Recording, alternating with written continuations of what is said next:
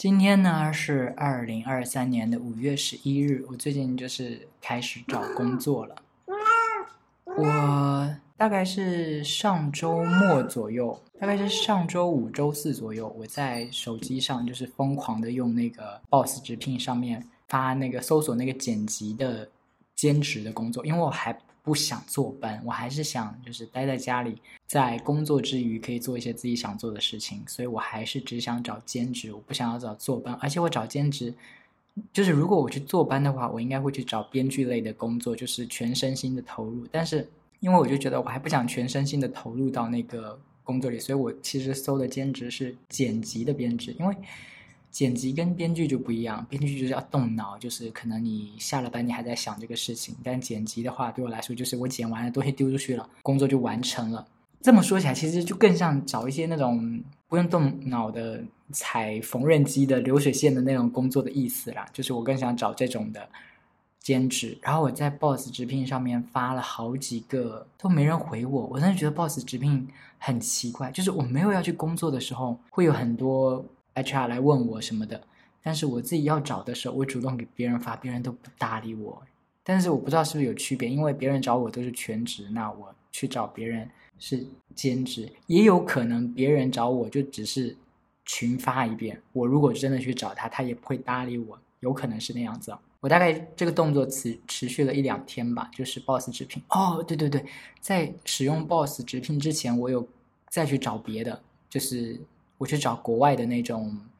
freelancer 的那个网站去找那个工作，我真的发现国外的啊那个网站呢是一个全世界很多自由职业者可以在上面呃招聘或者应征的一个网站，然后就是兼职就是 part time 的那种，boss 直聘就是全职跟兼职都有，然后是国内的用户嘛，我就发现就是真的是价钱不一样啊。因为我自己现在有在接前公司的一些兼职，剪辑某一种类型的视频，就是那种口播类。那口播类的视频是怎么样呢？就是一个模特在那边讲我这个鞋子巴拉巴拉巴拉怎么样怎么样怎么，然后我再把一些呃鞋子的特写穿插进去。首先要把他讲的废话停顿什么卡掉嘛，卡掉卡掉卡掉，然后把那些鞋子穿插进去，然后再加一些字幕啊，加一些花字的特效啊。然后在国内的这个工作室，他是给我算一条四十块钱人民币的钱，然后我去 freelancer 上面找类似的这种啊，我找到一个那个女生大概是想要做自己的 YouTube 的 shorts，还是她要发到 Instagram 上面？她好像是要发到 Instagram 上面的那种，也是短视频嘛，反正发到 Instagram 或者 TikTok 上面的那种短视频。感觉跟我那个剪辑方法类似，只是内容不一样。那个女生也是拿个相机坐在那边讲，然后讲个五分钟，然后有断断续续的，因为她有的词没背下来。她需要招聘一个人把这五分钟剪辑成一个顺畅的视频，然后加上一些她喜欢的呃字幕效果。那条的价钱她标的是五十美元，我就觉得其实是同类型的工作差好多，国内四十块人民币。国外五十美元，差不多快三百多人民币了吧？不过那个工作我不知道啊，就是可能竞争也很激烈，因为我有去搜 freelancer 的一些使用教程嘛，因为我还不是很熟悉那个网站，而且我英文也没有那么好，好到时候很很流畅的做那个工作。我查到一些教程，就有人说很多印度人会在上面去应聘，就是像这种工作的话，有些人抛出来一个招聘，然后一个。印度的公司就会迅速的把它拿下来，然后去再外包给他其他人，因为印度人就是好像英语是他们的官方语言嘛，然后啊，他们英语又很好，然后他们又可以做那些事，他们又便宜，我就觉得我没有任何竞争优势，你知道？因为我找到的那个女生的招聘，她就是放了她自己的素材嘛，就是她五分钟的在那边讲，没有字幕的那种原原素材就是这样子，然后我其实不可能。我我我大概能听懂他说的一些话，但是我的英文真的没没有那么好。我就是我，如果我即便就是我想要做这份工作的话，我是胜任不了的，因为我不可能把他说的每一个字、每一个单词都准确的呃听懂，然后打出来。这对语言是很有要求的，所以这个五十美元的工作我就是做不了。不过我感觉那个竞争也蛮激烈的啦，就是因为那个网站哈，我我我看到他是说。呃，有什么竞标那个女生发出来她那个素材，然后发出来她的要求，结果有三十几个人去竞争那个工作，然后我就看到是会有人把它剪个大概前七秒，然后放在那儿说，如果我的风格你满意的话，那你找我，我把剩下都给你剪完。嗯，就感觉国外的也竞争蛮激烈的啦，也不是说这个五十美元的工作谁想做就做了那样子。嗯，所以我这段时间就是有在找兼职嘛，就是先去找了那个 freelancer 的，然后我就觉得啊，我好像做不了，那我不如就转回国内的吧，用母语的可能会更适合我一点。然后母语的那些工作又超便宜的，便宜就算了。然后我去问他们，我在 Boss 直聘问他们说，你们是要剪什么样的类型的视频？结果我发了好几个。都没有回我的耶，我不知道是怎么回事哈。然后我还有点担心，我就想说，天呐，我钱快花光了，我真的得赶紧找到工作了。然后在这前几天，我还在各种看那种兼职招聘的网站，结果昨天，对，是昨天吗？还是前天？就突然一堆工作涌进来耶，就是我一个邻居，女生的邻居。她接了一个电玩城的工作，然后那个电玩城是要求她去帮那个电玩城直播，直播的内容就是卖一些可能消费券之类的吧，总之就是卖货嘛。然后那个女生就问我要不要做她的那个直播助理，就是每天只要工作四个小时，就是跟她一起去到那个电玩城，帮她拍一些视频的素材，然后拍完了我要剪这个视频素材。其余时间那个女生在直播，我可以帮忙搭搭搭话呀，然后或者帮忙出镜一下，就是我需要帮她拿什么东西就帮她拿什么东西，这样四个小时两百块钱，我就觉得嗯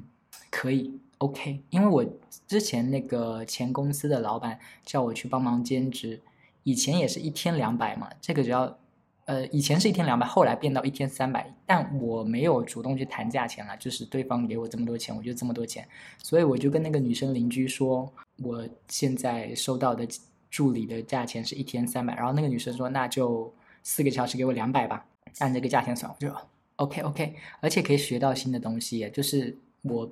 很陌生，你知道，直播卖货这个领域我就很陌生，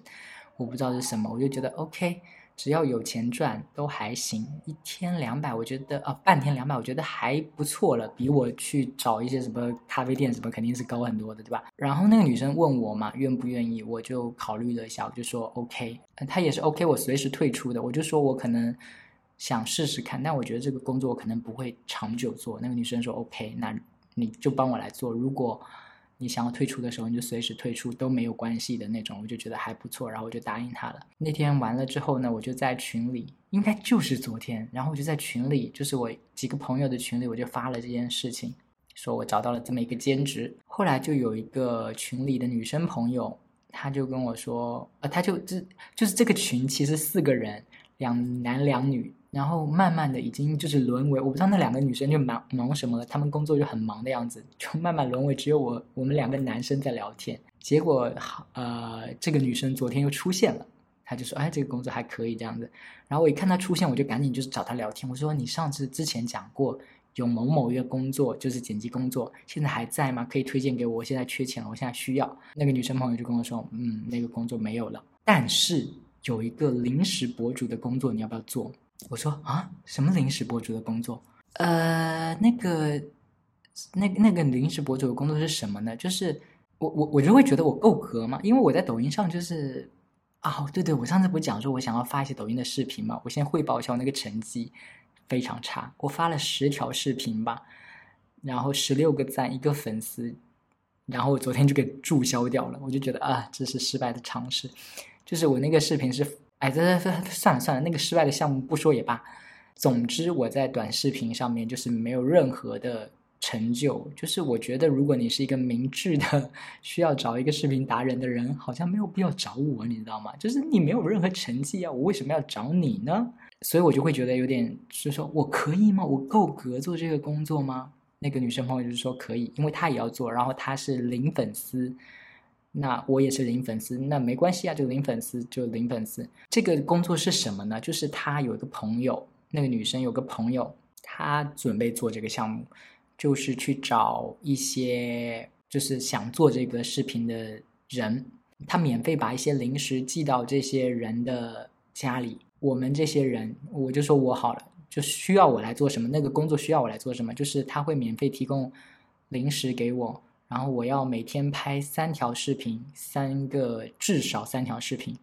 然后三个产品，就说这个零食吃起来怎么样怎么样怎么样啊，是好的还是不好的，然后在那个视频底下会挂上一个小黄车，然后去卖那个零食，呃，如果有卖得出去的话，我们就把那个赚的钱对半分，就是我跟那个女生朋友的朋友。对，就是寄零食给我的那个创业者嘛，他算是吗？大概是这个意思吧。总之就是我帮忙卖零食，那如果卖不出去就什么都没有，卖得出去的话就是对半砍。但是因为对方付了那个投流的钱嘛，然后零食的钱之类的，我不知道那个投流是要花多少钱，他愿意花多少钱，然后还要前期买粉怎样的，呃，就是这么一个工作，就是有可能卖不出去，就是一分钱都没有。除非我卖出去的话，有一些被动的收入。反正那个就是拍视频嘛，然后视频挂在那儿，卖得出去就卖得出去，卖不出去就没钱，就是这么个工作。我我是觉得还不错啦，就是试试看嘛，了解一下嘛。能卖出去就很好，卖不出去也没什么好损失的 感觉，就是浪费了一些工作时间。反正我也不想找工作，是吧？我就想在家坐着，这又是一个可以在家就能做的工作，我觉得超级适合我的。然后昨天这两个工作之余呢，又有一个朋友给我发消息，他说：“哎，你有在玩小红书吗？”我说：“呃，没怎么玩，但我最近准备开始发一些东西了。你有什么事吗？”因为那个朋友，那个 gay 的朋友，他是在一个精酿公司。现在在那边工作，然后他就是问我说，因为他们公司准备找一些博主来发他们的酒，就想说如果我有在玩小红书的话，他可以送我一瓶酒，然后帮他拍照发一些东西这样子。然后我就觉得他好像默认我在小红书上面是有点红的人的感觉，就是我好像他觉得我是一个小博主之类的，虽然他也没有关注我的。任何什么东西，他就这么觉得。我发现我还蛮经常给人造成这种错觉的，就是他们会觉得我好像在某一个领域是一个有点小红的人，是不是？就是你可能是一个小博主之类的，但事实就不是啊。其实我最常在用的平台是微博啦，虽然很多人都说微博是一个死掉的平台，都没有人在看什么的，但我记得我刷到一个博主说的话，就是在微博上刷到，那个博主说是微博流量不行了，又不是我流量不行了。然后我就会觉得，就是一开始别人说是微博流量不行的时候，我会觉得说啊，那我发这些东西没人看，感觉是平台的锅，是吧？是因为你那个平台不行了，所以我发的东西没人看，不是我的问题。可是那个博主说那个话之后，我就觉得好像也不能怪平台哦。他说是微博不行了，又不是我不行了。那那确实啊，就是厉害的作品在微博还是可以被传播起来的。就觉得是我是我不够好，我就觉得就是很容易我有给别人造成一些小小错误，觉得我好像在某一个地方是一个小博主。然后我真的发现我不是一个在特互联网上特别讨人喜欢的人。就是你看看我这个播客也都发了快两年了，是吧？也没有怎么样啊，也不是说哇，大家啊，你的你说话可真有意思，我就爱听你说话，没有的，就觉得还蛮好笑的。然后我嗯，最近有想要开始认真做小红书，想要发一些东西，但我之前那段时间我也有想认真做了，因为我一直在想说我可以提供什么。我之前一直觉得说是我能提供的最有价值的东西就是我。写的故事，因为我觉得这是我我自认为我最擅擅长的东西，就是写小说。那我觉得如果要做视频的话，那我就是把那个小说给拍出来，这就是我最擅长的、最有价值、能做最好的事情了。这给大家。可是我就是发现，好像好多人对故事的需求并不是那么，就是故事就是给你一个心灵上的满足，就是但是没有具体的，大家需要更具体的有用，就是说。这个化妆品怎么化妆啊？这个衣服怎么穿呐？这个呃什么，就是大家需要更具体的有用。然后，如果你只是提供一个故事的话，那个用处其实没什么用处，就是一个消遣而已，就是没什么用。然后我就想说，算了，那我要不要去做一些？就是我我之前想要做的东西，其实更是以我个人的角度出发，就是觉得我想写这个故事，然后我把这个故事拍出来。这是我要给你的东西，但我现在就想说，我要不要做一个是，我觉得网友可能会需要这个东西，比如说网友最近很爱探讨 AI，那我是不是就是做一个 AI 的怎么使用的小教程，或者什么之类的，就是针对那些可能对方需要的东西去做。哦，对对对，讲到这我又想起一件事。就是前面说的那个临时博主的事，对吧？然后那个女生的朋友，哎，我应该怎么叫他？那个那个人，如果我真的做了这件事，他可能就是我老板了啊。那个老板就是有给我发一个视频，呃，教程。那个教程就是说怎么做一个临时博主。然后那个视频教程里面，那个女生就是教我们说啊，你就去抄啊，你就抄别人的文案，你就是学人家怎么拍那个封面照，然后尽量就是完全复制人家的开头一两句。因为那一两句可能就是流量的关键，然后我就会想起曹富贵说的话：“这个世界就是大家知道那个富贵 FM 的那个曹富贵嘛。”我前面说我很喜欢那个他的播客，曹富贵说：“这个地球要完蛋了，这个世界已经被 A AI 人占领了，这全部都是智能机器人了，没有真人了。”然后我看到。那个教程里面，那个博主教我们说，你就去抄别人的那个文案，你就是复制复制那些东西就可以了。我真的觉得哇，我跟 AI 人有什么区别啊？我就是没有自己的东西，我就是换了一个脸，然后再做同样的事情，再给这个互联网添加这些稀释这个就是一样的东西，一直复制复制，没有新的东西，我就会想，真真的，这个地球要完蛋了，各位，大家都是 AI 人。我刚刚讲到哪里了？我干嘛跳到那个 AI 人那里去了？我刚刚讲到是什么呀？哦，对对，我说我那个小红书想要做一些就是可能大家会需要的那些东西，但我觉得这其实也是 AI 人，就是针对大家想要的去猜去做，很 AI 人呢，就是为大家服务型的，不是我原来一开始那个我想做，我觉得这个很棒，我要把这个弄出来分享给大家。嗯，就是有一点不一样。嗯，然后我就在想说，如果我要做那种我要为大家服务的话，我有什么可以提供给大家的？就是我一直觉得没有。就是我觉得可能想到很多人说，你如果想要做自媒体创业的话，你不要辞职做，你最好有一个工作在那边，然后你有一个社会关系在那边，再去分享你的一些专业知识会比较好。可是我现在就是已经辞职了。就是没有那个专，我就是没有一个很专业的东西可以分享。就是我不知道，就有些人可以分享一些法律的知识啊，怎么打官司啊；有些人可以分享一些怎么做手工啊；有些人可以分享怎么呃减减折扣、减优惠，什么历史知识或者怎样的。我就觉得别人是很有东西提供，但是我是没有，我没有一个专业的什么东西是可以给。别人提供东西的一个知识的那个库存，我没有，我觉得。但是这件事又让我想起到上周末的时候，我就参加一个活动，呃，一个朋友，一个女生朋友，她说什么有什么什么呃工作室的开幕活动，然后就带我去。那是一个那那个工作室是三个区域，一个是一个什么做衣服的，一个是做饼的。还有一个是收纳的，就是教收纳的。然后那三个区域就合开了一个工作室，我不知道那是类似快闪店还是怎样的。总之，我们就一起去。然后这其实是一个我完全不知道的领域，我完全不会刷到这个消息，然后就参加这个活动。是那个女生朋友带领我进入她的世界，我是这么觉得啦。就是如果不是她，我不会遇到这样的事情，就是了解这样的世界。我觉得是帮我打开眼界的事情。然后我就说好好好，我去，我去了那个之后，其他的感觉其实都还好，就是到收纳的时候，就是因为别的区域可能就是摆的衣服，然后给你介绍这个衣服怎样怎样怎样，嗯，是是什么材质，你要不要试穿？你可以试穿多少多少钱这种的。然后饼的话，那个领就卖饼嘛。但是收纳的那那个领域，那个女生就是有一个货架，然后一些自己的收纳。的小技巧，比如说拿三顿半的那个、那个、那个液体的那个咖啡，反正一个那个小盒子，他说这里面可以装一些什么东西呀？然后说可以把一些纸盒，就是硬纸盒改造成纸巾盒啊，然后就就就啊，手机可以放在一个这样的支架上面，晚上的时候我们就不会打开那个手机，我们就可以减少我们怎样怎样怎样。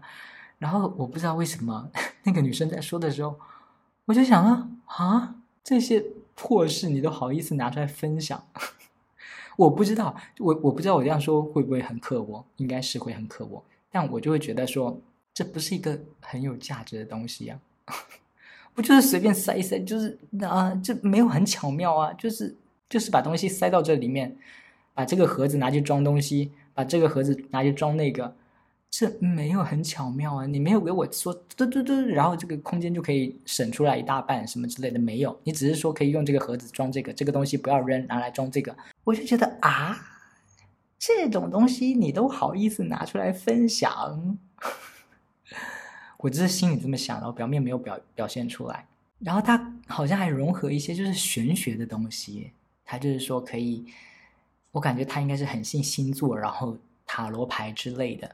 或者测字之类的啊，那种人，哎，我说那种人是不是感觉很，就是这种话好像就是那一类人嘛，就是就是比较信玄学的人，我要讲那种那种感觉好像很冒犯那样，就是我觉得就是这个世界就是这么分的，一些人比较信玄学，一些人就是不信玄学。那我觉得我不信的关系是因为你没有拿出证据来，对吧？啊，算了，我不要再说这个话题，这个话题我也说过好几遍了。就是说，那个女生可能是这一类的。然后他就说：“好，我们这里有一张纸，大家写上自己的一些什么，你要写兴趣啊，你的什么，就是你写一个词来归纳你自己。你觉得你是一个什么样的人，或者你觉得你对什么有兴趣，或者你对什么有什么样的人生态度，就简短一句话或一个词写在这张纸上面。然后有些人就写说家庭影院，然后我那个朋友写的放轻松。”然后我想了半天，我就想想了说，不要做作，因为我内心就是在尖叫，你好做作，你好做作，就是我就觉得他分享那些破事没有任何价值，to me 就对我来说没有任何价值。他说啊，这样可以更好的，那嗯嗯，我就觉得好做作，然后我就在那纸上写不要做作。我不知道他有没有会不会有一丝丝感觉到我的那个。敌意哦，但我觉得我完全的敌意就体现在那那那四个字上面。但我人整个是非常和善的。我说啊，我不知道写什么啊，我想想看啊，那我写这个好了，我要做做。而且我写的特别小，因为我不想占用它太大的版面。哎，我我一方面会觉得我好像没有什么特别值得分享的东西，一方面又觉得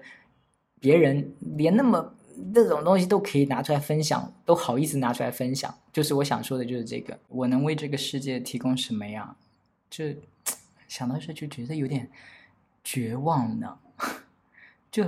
呃，我一开始做那个失败的抖音号的，就是发那十个视频之前，因为是我听了我一个朋友给我讲的，就是他讲他表哥在做一个视频号，在卖书，然后那个视频号就是说一些网上抄来的一些故事，然后视频的配的视频呢，就是一个拖拉机在那边开车，底下挂一个小黄车卖书。说那个表哥一个月可以赚多少多少钱，我就心想说这也太简单了吧，这我也能做啊，所以我就做了尝试了之前那个事情哦，结果就没做起来。嗯，然后我最近在听播客嘛，我就听到那个富贵 FM 有一期请了那个冉高明，冉高明就说自己做抖音，嗯，想要。拍洗澡的时候分享一些沐浴露什么的，结果就是又要怕漏点，又要介绍自己这个产品，就是很难，就是洗个澡还要在那边录视频，然后他就坐在那个浴室里面哭起来了，然后就觉得啊，天呐，我真的把这个事情想的太简单了，哎，也不是我想的太简单了，是这个世界上真的有那个简单的方面啊，就是那个卖书的那个开着拖拉机的那个视频啊，那个都能火，我真的搞不懂。然后冉高明还需要这么努力的去才能，就是就是他，我都觉得他已经够厉害了，他还要这么努力，那我就觉得别的都没有那么厉害的，怎么又可以成功？我就觉得这个世界真的蛮奇怪的哈！哎，我真的不知道，就是我可以为这个世界提供什么样？就提供一些废话，提供一些没有价值的东西，嗯，然后还有什么可以分享的呢？就是。我前一段时间听那个播客，哎，我就是在家没事，就是在听播客。还有一个播客是那个 Boy Talk，就是在上海的两个 gay 在那边聊一些，就是我觉得他就是上海的呃，不是，我觉得他们就是 gay 的上流的 gay。我记得 Stanley 讲到一个产品，他好像是请了一期台湾来的 gay，然后那个 gay 在大陆的联合利华吗？还是什么某一家就是呃日用品公司工作？他们好像聊到了某一个牌子，就是说那个牌子一开始进入国内的时候。还想要走那种很高端的调性，可是没做起来，那个调性就没了。就是他一直在讲调性这个事情，我就会觉得有一点点刺痛，因为我觉得跟他们比起来，我肯定是没调性的那种。就是他人家是很调性，人家是很高级的，背名牌包的，怎样怎样的，我就是一个土土的，什么都没有的。就是然后发现，就是品牌也爱有调性这件事。如果你想要做自媒体成功的话，想要有品牌投放的话，品牌也是要找有调性的人投放啊，他不会在有调性跟没调性之间选择你这个没调性的人，对不对？然后我就会觉得啊，又又觉得自己蛮失败的。但我觉得调性这个东西对我来说，有的时候也蛮做作的，因为讲到调性，我就会想起《欲望都市》有一集，Mr. Big 带 Carrie 去参加一个上流的 party，然后那个。Party 的女主人就说：“我们不提供有色的食物和有色的酒，所以只提供一些白色的食物和白酒。但那个是什么？反正就不是红酒，就是一个透明的酒。然后 Carrie 就说，她就是一个毫就 Carrie 就是觉得这个女的很做作，她觉得她就是一个毫无个性的人，然后硬要定出一些规则来显得自己很有个性的样子。但 这种个性就是调性吧，我想。”我觉得，我猜，然后我就是一个没有的，我就什么都随便都可以。对，好像是比较随便的人就显得没有调性，是不是？你要有一点莫名其妙的坚持，就会显得你很有调性，是吧？我不知道。OK，这期就先聊到这里吧，拜拜。